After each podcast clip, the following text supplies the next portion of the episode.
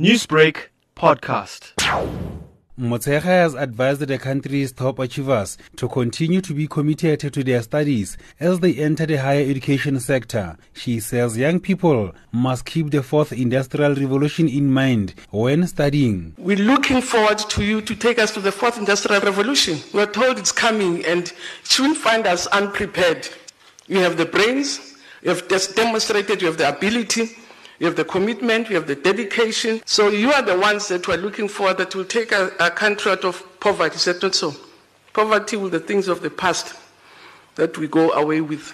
You're going to come with solutions. That's what we're expecting of you. You're the best of the best. Who else can do it better than you? Motshekga says these learners are an inspiration to their peers. You are the ones that we're looking for that will take a, our country out of poverty. Is that not so? Underdevelopment and terrified by the fourth industrial revolution. You are here. You are going to come with solutions. That's what we're expecting of you. The best of the best. Who else can do it better than you? And it's you who's going to take us that. So we're really looking forward to that. And as you move to the next phase of your life, we want you to remember that you, ha- you have indeed proven that you are the best of the best.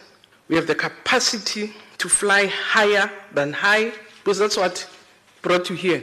Some of the top learners have advised those who will be doing matric this year to remain focused and study hard. I studied hard, like just nights. I was studying hard. I used my help from my teachers.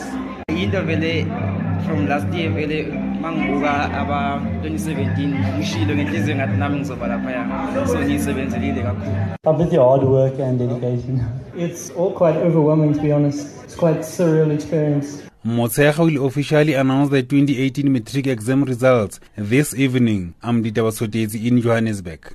Newsbreak, Lotus FM, powered by SABC News.